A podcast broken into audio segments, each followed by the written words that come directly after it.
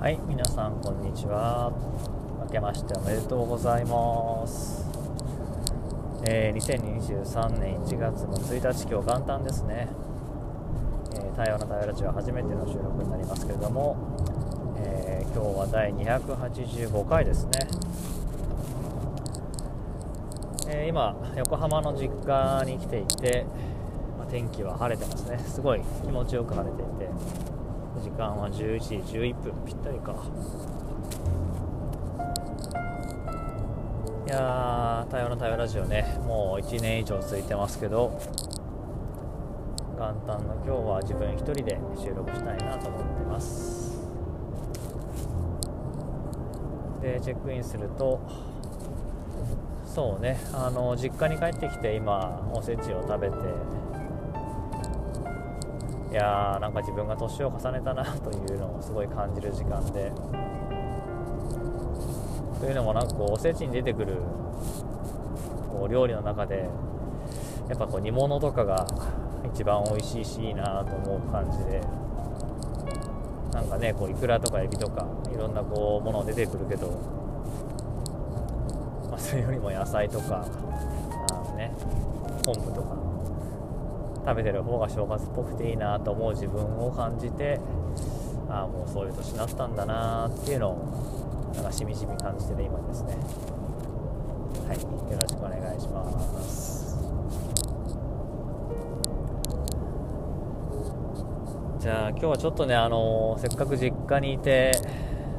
まあ、今あのちょっと外出てきてね車乗ってるんだけども感じたことを少し話したいなと思うとまあうちは、まあ、両親以外でいくと姉が1人いてで姉は実家に両親と共に暮らしてるんだけど、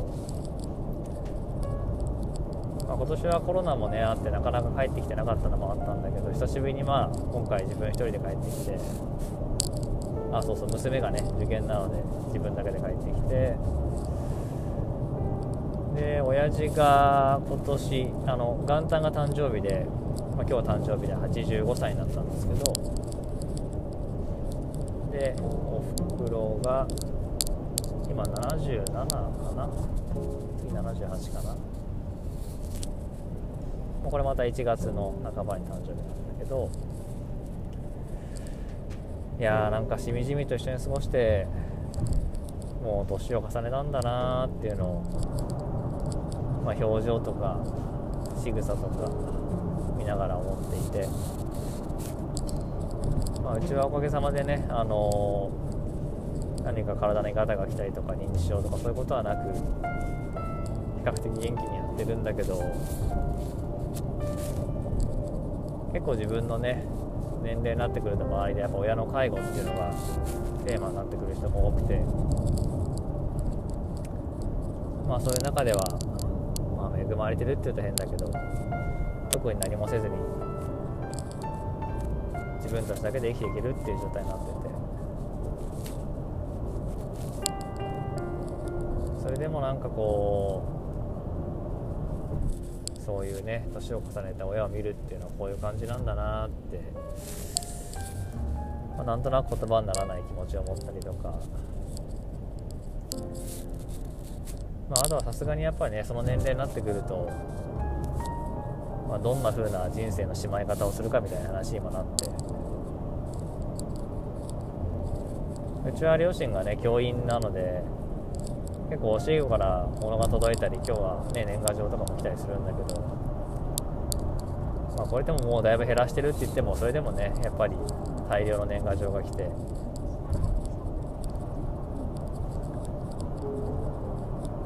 でそういうのがね死んだ後大変だろうからって言ってあの死ぬ直前に手紙書いてもうみんなに出してやるんだと。家族そうだから来なくていいぞって、まあ、そんな話もしたんだけど。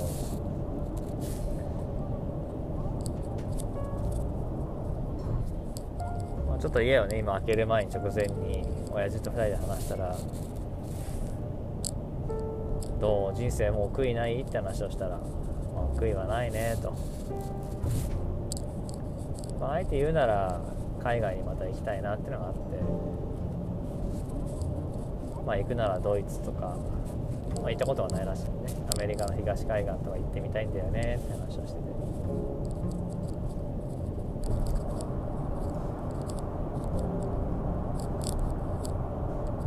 そうかでもね悔いがないっていうのはすごい人生だなと思いながら。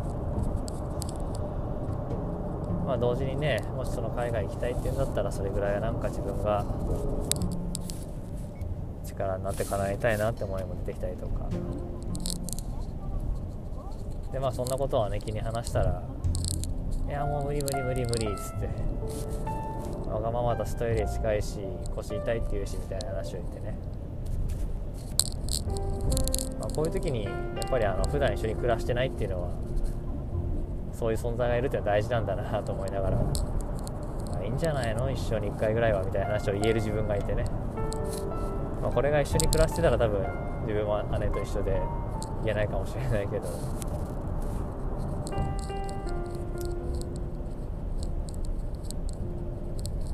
なんかそう思うとね、あのー、距離って大事なんだなと思って。ちろん近くにいることも大事だけどそうじゃない人がいるっていうね距離がある人もいるっていうのも、まあ、大事なんだなって思いながら一緒に過ごしてて。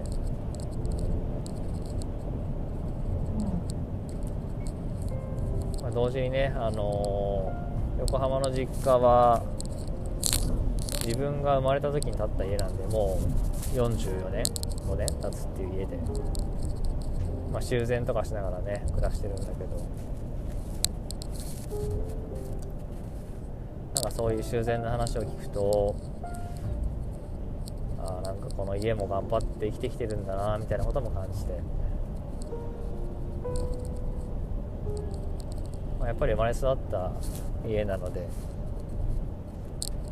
残したいなとも思うし、まあ、同時にあのうちは全員教師で母も姉も教師なので、まあ、教員一家で公務員なんですよね。で、まあ、自分がねそういう中で一人敏感に行くっていう企業勤めをしながら今は自分でやってるけどなんかやっぱり考え方としてそういうのがすごく影響するんだなっていうのも今日は聞きながら思ってて。こうね自分が選んで与えられた役目をこう全うするっていう生き方をしてるなと思うし。まあ自分もね全うするって意味では変わらないけど自分の場合はこう場所を転々としながらねあまりこう一つところにとどまらずに生きていくっていう方が性に合う感じもあってまあ育ってきた生きてきた環境なのか生まれ持ったものなのかわからないけど、まあ、こうやって少し同じこう DNA の中でも違った人がね生まれてくるからまた違った流れが生まれるんだな家にって思いながら。でやっぱりね実家は居心地がいい部分もあるけどもう12時間もするとねああだこうだいろいろ言ってくるんで面倒くさいなと思ってもう家を出たくなるっていうのもあやっぱ変わんないんだなと思いながら過ごして。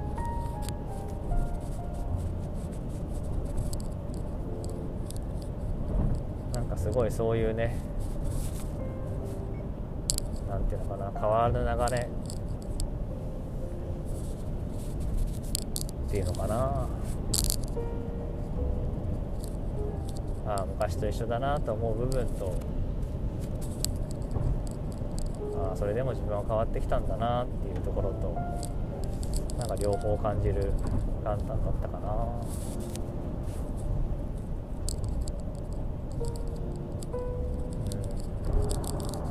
うん。娘が小さい時はねほんと月に1回ぐらい返してたから。しょっちゅう話したりしたけどまあコロナになったのもあってなかなか今帰ってないっていうのもあるし、まあ、受験でね娘もなかなか帰れなくなったっていうのもあるけど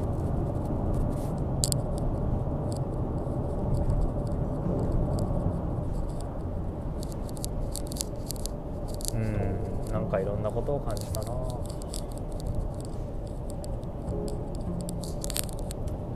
みんなはどんな正月を過ごしてますかね。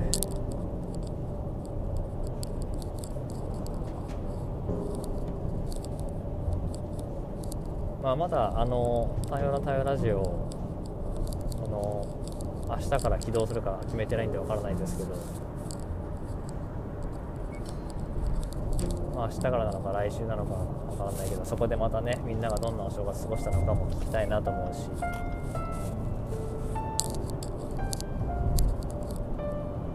とはね先月からずっと言ってるんですけどこういろんな人になんかここで声を残していってほしいなって思うのが自分にはあって。まあ、そういう意味ではゲストでね来てもらうとか。なんか質問とか声を残して一緒に話していくとか。そういうことをねできたらいいなとは思ってますね。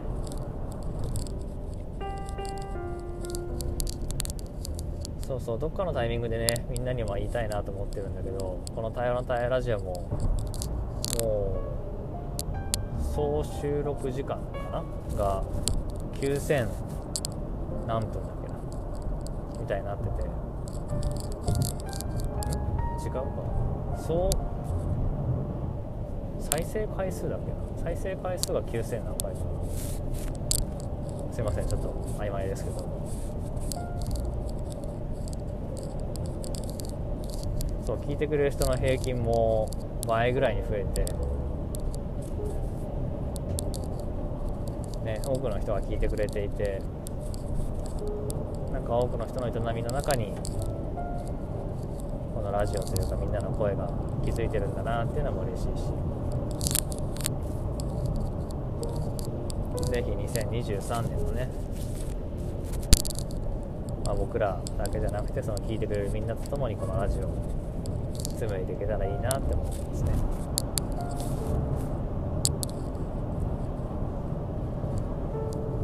じゃあチェックアウトしようかな。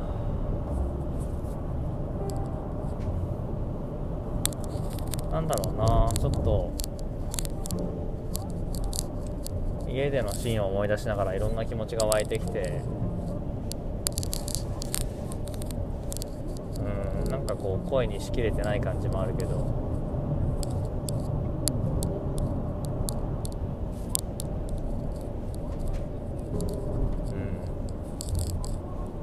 まあ親の死とかも今意識し始めてるからなのかもしれないし。そんなことを改めて思う正月の一場面なのかな、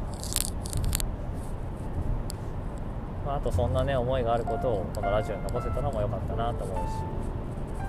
し。いやまさかね元旦に収録すると思ってなかったんで。まあそれもそれでなんかいい思い出だなっていうのはな。んかあとはなってきっと思うんだろうななんて思う今だったかな。はいありがとうございました。